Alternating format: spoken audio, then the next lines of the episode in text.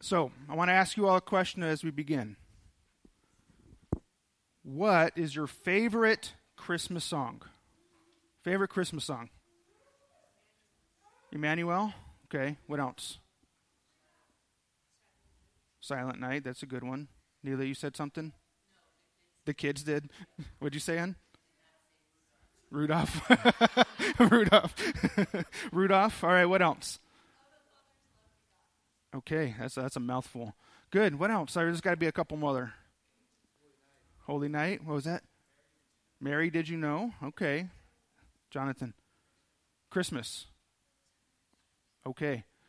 That's one of my favorites too. So, Spotify, the streaming platform, Spotify came up with a list of, of their top 25 based off of downloads and streams during the holiday season. Now, it may surprise you that none of the songs that you mentioned are on that top five list. And more than likely, some of these artists, some of you may not even know who they are. So here are the top five that are most popular in our culture today. Number five is Justin Bieber's Mistletoe. Okay, number four is Michael Bublé. It's beginning to look a lot like Christmas. Number three is Ariana Grande's Santa Tell Me. I don't know what that one is. The second one, we're probably all familiar with this one. The second one is Wham, Last Christmas.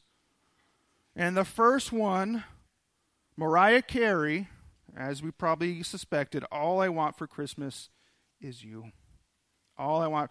So apparently, I heard this story recently that, that Mariah Carey tried to go to the patent office and patent herself as the Queen of Christmas. They denied her. Apparently, there was another Queen of Christmas already there. Random trivia for the day. Random trivia for the day. So it's probably no surprise that these songs, these secular songs, these secular music eh, are on the top of the charts during this Christmas season. Now, most again, as you stated, a lot of ones that you mentioned are not on the top of the list. Here's probably one of the things that's most shocking and surprising, at least to me and probably for some of you as well, is that even on our Christian radio stations or your Christian bookstores, if they still exist, a lot of them are playing kind of some of those same songs, aren't they? During this time, you put on K Love on the weekends, and that's all we're hearing. And, and a lot of them are playing these secular songs, and even in some churches nowadays as well. So I think what has happened, unfortunately, is we've missed this whole meaning of Christmas. We've missed this idea and understanding of Christmas and, and it's, it's unfortunate. And one of the most unfortunate things is, frankly, these songs are just not biblically accurate. They're just not biblically accurate. So, one of the, and, and unfortunately, too, there's also other songs that we do sing often in churches that are not also biblically accurate. One of them is, is, is the, the We Three Kings of Orient Are, classic. The issue with that is tenfold, probably, right? But it's a story of the three magi so called three magi. But the issue with that is number one, that, that the magi probably visited Jesus some two years after he was born. Number one. Number two, they weren't magicians and they were, they were astrologers and, and astro, you know, they, they were uh, astrologers and astronomers and, and they, they, they probably traveled in large groups to match up all the, the stars and the continents and whatnot. And they weren't kings. So everybody has this picture, uh, even in our nativity scenes that we have in our homes. It's these three kings, and they're, they're at the manger, and they're, they're there. That's not how it went down. That's not how it went. And a lot of times there's always three. And there's nothing in the Bible that says there was three. It says there were more than one, but that's all we really know. The, the reason for that's probably because of the gifts that they had presented, right? The frankincense, what is the other ones? Myrrh, and then the other one, I can't remember what it was. But because they brought these three gifts, everybody's like, oh, one person brought one gift, like a, like a holiday party or something. That's not how it happened. And they most likely, they probably, like I stated, they probably, they, they probably traveled in 12 but again, so obviously we're, we do not want to be legalistic, and it's not like we won't sing some of those songs and enjoy some of them. But the idea is what we want to do is we want to be biblical, just like we talked about a couple weeks ago with the music that we do sing and how we present uh, the worship to our Lord. So what we're going to do is we're going to talk about some songs for the next four weeks, and these were the first four songs that we read in the scriptures in respects to the birth of Jesus. So this morning we're going to do that as well.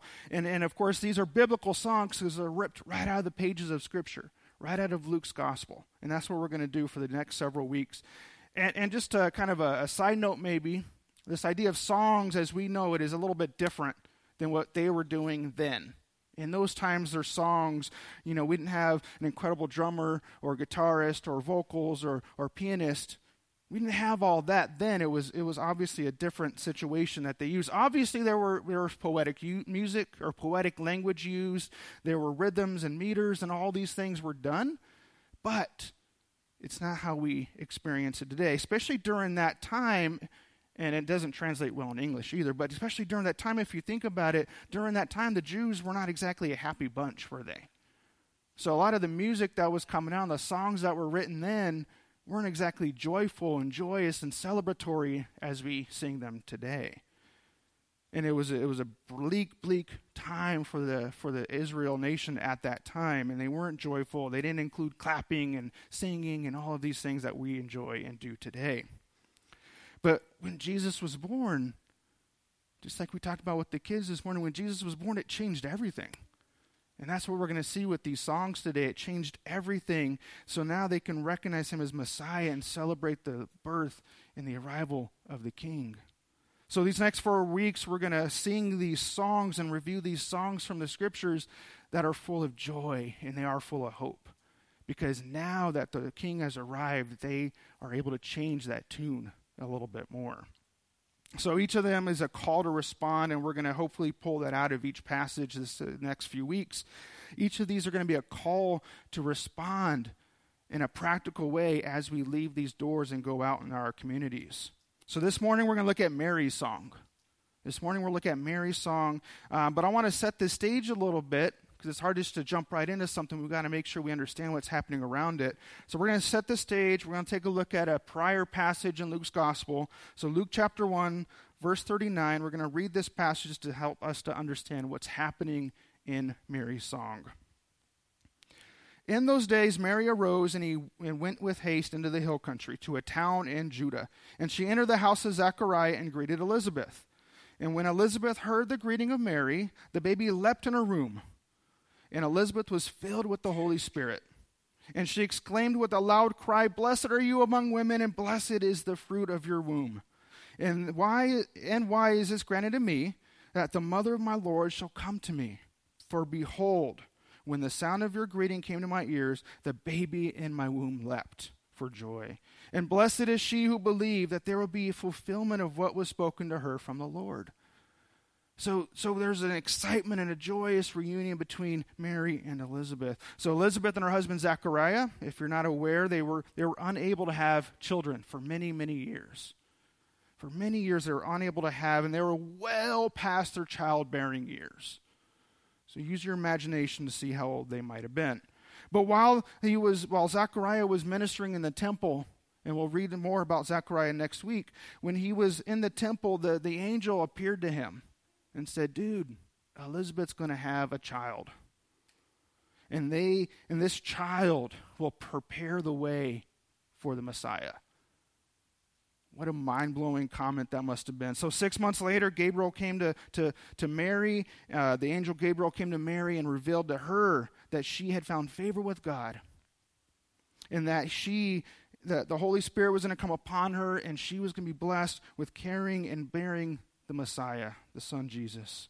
And at this time, Mary was likely was a teenager. That that's all signs point that she was a teenager during this time, likely as young as 13 years old when the angel appeared to her.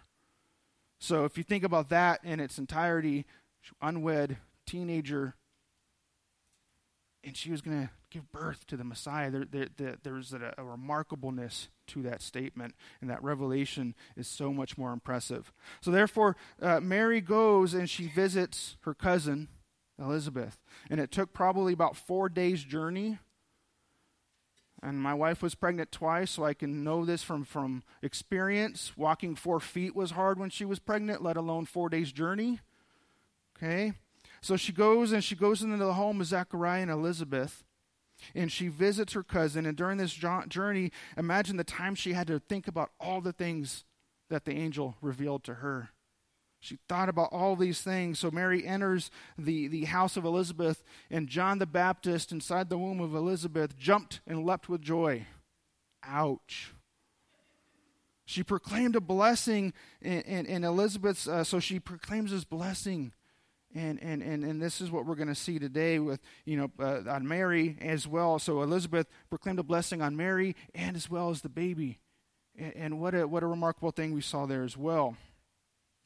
So I, I get the feeling that, that once this happened, that's where, where uh, Mary's response, and she's so overwhelmed, and, and she just responded with praise. And she responded with this song of praise that we're going to read here in just a few minutes. And to think about the contrast that we see today the contrast of, of this season of, of knowing that the Messiah is near to what we see today. What do we see today? Traffic crowds of people. Black Friday, Cyber Monday. And I think Black Friday started like three weeks ago in some places. Really weird. Okay, and that's what we see today, and it completely takes every all of our attention off of the reason for why we gather and celebrate the birth of the season. And and not to say that that you know, we can't do those things or participate in those things, but what we're hoping to do over these next several weeks as we approach Christmas is, is to help us to kind of allow ourselves to align and focus on the King once again. But there is an antidote. There's an antidote to all this stress of the season that we just talked about. There is an antidote, and we do see it in this Song of Mary that we're going to read in just a moment. It's going to help us to re- bring back and see the real meaning of Christmas once again. So here's our song. Here's our main passage for the morning, starting at verse 46 of Luke chapter 1. Mary's song. Mary said, My soul magnifies the Lord, and my spirit rejoices in God my Savior. For he has looked up on the humble estate of his servant. For behold, from now on all generations will call me blessed. For he is the mighty, who is mighty, has done great things for me, and holy is his name and his mercy is for those who fear him from generation to generation. He has shown strength with his arm, he has scattered the proud in the thoughts of their hearts. He has brought down the mighty from their thrones and exalted those of humble estate. He has filled the hungry with good things, and, he, and the rich he has sent away empty. He has helped the servant Israel in remembrance of his mercy. And he spoke to our fathers, to Abraham, and to his offspring forever. That was the song of Mary, this, this celebratory praise of Mary. And this song is, is, is referred to as the Magnificat, which is the Latin word for magnify, which is that very first word that we see in the Latin translation of this song. And, and what, what we see is there's so much in this song, we can probably legitimately spend like four weeks on this single passage, but we just don't have the time to do that. So, what we're going to do instead is I'm going to do all of it today. So, you'll be here for about four hours. We'll have brunch. I can't do that to you. I can't even do that to myself. I'll need a break in between.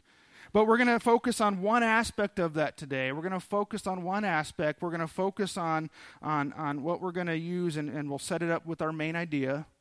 Okay, so that main idea today is this that Mary's song is a call to unselfish service. So that's what we're going to pull out of this passage today that Mary's song is a call to unselfish service.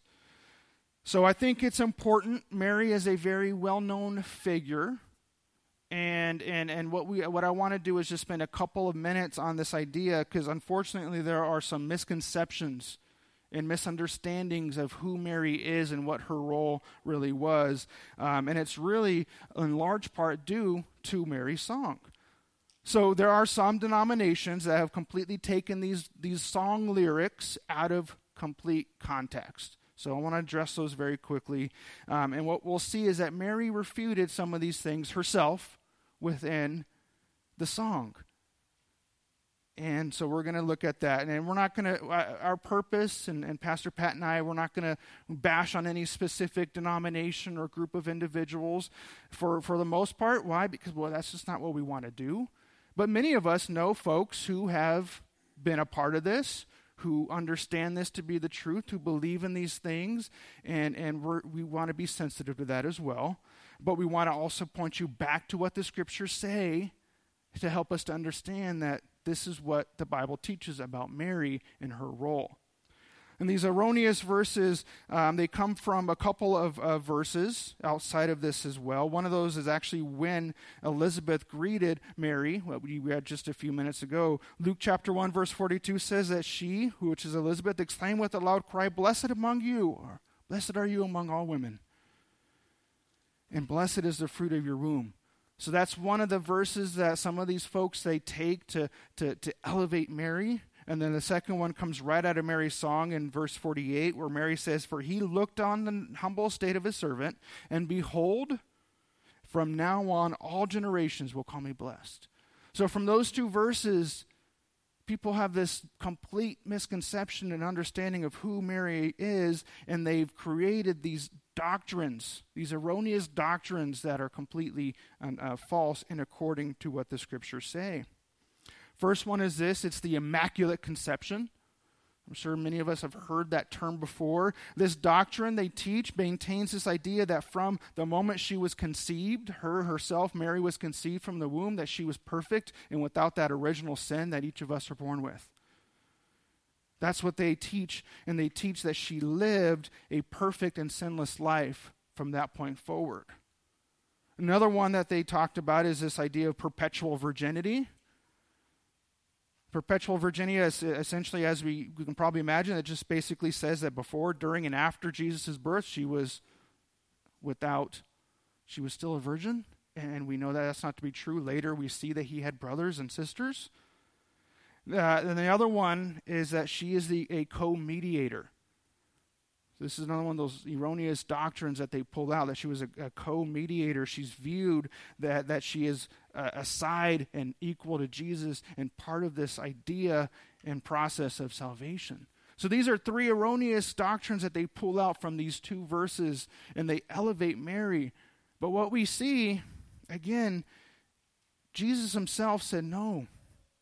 So uh, later in Luke chapter 11, Jesus when they tried to elevate Mary, he says these words. He says, In these things, and after he says some things, a woman in the crowd raised her voice and said to him, Blessed is the womb that bore you and the breast in which you nursed.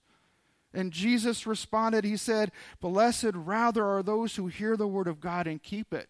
He says, Don't elevate her. The blessing is on you who have heard his the word of God and kept it. Jesus refuted any attempt that people had to put others above himself and make anyone else an object of worship. But we saw that Mary already did that. Mary did that in her song. We saw that here, and, and, and we'll look at this song and break it apart, and you'll see this very clearly as we do so. This, this song is broken into two sections, two stanzas, if you will. And the first stanza, the verses 46 through 49, what Mary does here is she focuses on what God has done in her life which is a great lesson for us to focus on what God has done for us. You'll notice in that in that section these pronouns are me and my. So she's talking about herself, and, and we're going to spend most of our time in this section because we think that there's a lot of practical things we can pull from here to help us to live that out in our lives. The second part of that comes from verses 50 through 55. And in this section, what we see is it, it, focuses on what God is doing and will do for the entire universe and the entire world through his son, Jesus Christ. And that's what we see in that second section. And those pronouns there, as you saw, are, are third person, those are those and there. And that helps us to see that from the beginning to the end, the focus of the song from Mary is the greatness of God. It has nothing to do with herself. And since we've talked about this already, and with Elizabeth's words, we're not going to spend too much time on that area there. Uh, so, again, we just want to call back. So, our, our idea here, the main idea that we're going to focus on the rest of our time, is that Mary's song is a call to unselfish service. So, going back to that first section that we talked about a moment ago, that first section teaches us and it shows us that Mary acknowledges God's decision to choose her And, and that decision that God done, it wasn't for her sake. It wasn't because of anything she did, but it was an act of His grace. It was an act of His grace. So when God sent His only Son, He picked the most unlikely girl to carry out this task. And we can see, and, and he, he chose this, this young, unmarried girl from Nazareth this was a despised area. This wasn't a, a, a, rich neighborhood. It wasn't, you know, it was, a, it was an unlikely and undesirable place. So he chose this young girl from there. And he chose her to bear a son in a stable in Bethlehem, where that son would take his first nap in a feeding trough. That's how, G- that's how God decided to bring in his son to this earth in the most humble way possible with, with one of the most humble persons. And Mary knew that God didn't choose her because she had a great education, because she, she had this, this great high social status. You know, and it, it, it reminds me, somebody mentioned this earlier, it reminds me of that song, Mary, did you know? And Elizabeth knows that that's one of my favorite songs. Like, yes, she did know. Gabriel told her, told her everything right? She did know. But it reminds me of that. So Mary here is, is praising God because she chose he chose her in spite of all of these things that were against her, if you will. So this is why when we saw from Elizabeth, this is why she said that all nations will be blessed through him and all people and future generations will call her blessed because she had an opportunity to be a part of this incredible place in history. And it was His goodness, it was God's greatness, it was His grace that allowed that to happen. Mary magnifies Jesus, magnifies Jesus, which means that He's going to become larger and larger and she's going to become less and less. And that's what she means by that. She's going to magnify and lift him up, and she's going to become less. In my opinion, this is one of the most important phrases in this song, has to be God, my Savior. She openly admits and celebrates that she is in need of a Savior, which again refutes any possible other doctrines that, that teach otherwise. She says, God, my Savior. And she acknowledges that not only does she need a Savior, but she will also give birth to that Savior, which is a humble experience as well. We talked about earlier this idea of, of everybody kind of overemphasizing Mary and overemphasizing and putting her in this area.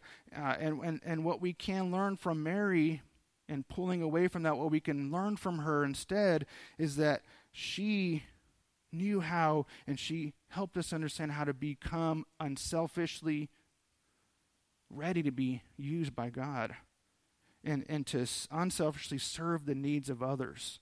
So let's use that reminding time that we have today to, to help us to see what Mary's song teaches us about this fact that how do we and how to become selfishly serving others during this Christmas season. So we're going to discuss how to selfishly serve others this Christmas. So the first step that we want to take during this time is to know God through His Word. And once we, we really look at this song, we can see that Mary understood the scriptures very well and and and we we see that you know she's a, she's a teenager like we talked about earlier she's a teenager but there's a lot of evidence in this song that she intimately knew who God was and was familiar with God through this song she developed that knowledge obviously from the scriptures there are recorded that there's at least 15 quotes or allusions from the Old Testament scriptures in this song alone 15 quotes or allusions in this song alone. One of them uh, mainly comes from the Psalms, but others actually come from 1 Samuel chapter 2 and Hannah's song. It's very familiar and it pulls a lot from there as well. So when we read these, these lyrics in this song from Mary, it's almost like we're hearing Mary's understanding of the scriptures and her song. And it reminded me of last week. A lot of you were here last week for our Lord's Supper and our, our meal that we enjoyed together and John, uh, he had mentioned something uh, at our table that was pretty neat. He says, gathering together at a table and taking the Lord's Supper together, it puts me in the place of like the apostles. He's like, I feel like I'm sitting at the Lord's table and Jesus is teaching me all over again about what this all means. And that's kind of what we saw from you see from Mary. Mary is like like this is what I understand about God and I'm just going to praise him for it and lift him up and magnify the Lord, the savior of the world that's coming because I've been blessed to do so. And that's what we are to do and frankly we ought to be doing the same thing. Lifting the Lord on high during this season and, and making sure people understand why we have the hope that we do. Next thing we can do is, is recognize that all that I have comes from the hand of God. All that I have comes from the hand of God. Mary not only acknowledges that God has done great things for her personally, but she also sings about the great things that God has done for others. And we see that, like I said, in that second half of the, of the song. And he's, he's done that through the ages. A couple of weeks ago, I finished a book. It's a classic book. Josh McDowell wrote a book called More Than a Carpenter. I'm sure many of you are familiar with that book. Fantastic read if you haven't read it. And in that book, he reminds us of the Apostle Saul or Paul. And, and he uses examples like, look, if you don't need any other evidence than just seeing how God changes others, how do you explain Saul becoming Paul? How do you explain that radical change of how this man, a killer of Jews and persecutor of Christians, to changing the course of, of, of missionary work, uh, of, of creating an incredible legacy and becoming one of the strongest figures in our church history? Like, you can't explain that in any other way than supernatural. That had to have been God. And I think we see that so when we see God changing the lives of other people, of people we would never expect to run into in heaven when we all get there. We're like, "You're here? No way, dude. That's awesome." Right? Well, we that's what we're talking about here how God can change lives and change people, and that's evidence of who he is and we should celebrate that as well. Next thing we see here is that we should allow God to use me as he desires. Allows allow God to use me as he desires. And and again, we have we have every reason to believe that she that Mary was was a, a, an individual, a young lady who who wanted to please God. There's no indication otherwise. And we see that evidence because when when a, when Gabriel came and revealed how God was going to use her, she was caught off guard, of course, like we all would be. But Jesus came in a way that nobody expected. So she was processing, right? Just like you and I probably would be. But once she got over this initial shock, look at verse 38. She says, Behold, I am the servant of the Lord. Let it be to me according to your word. She's like, Okay, I'm yours. Use me in the way you need me to be used. So she said, Use me, Lord. And if you think about it, many of us who serve may not have served in like the desired area that we wanted to at first. A lot of us have served in places where there was just simply a need.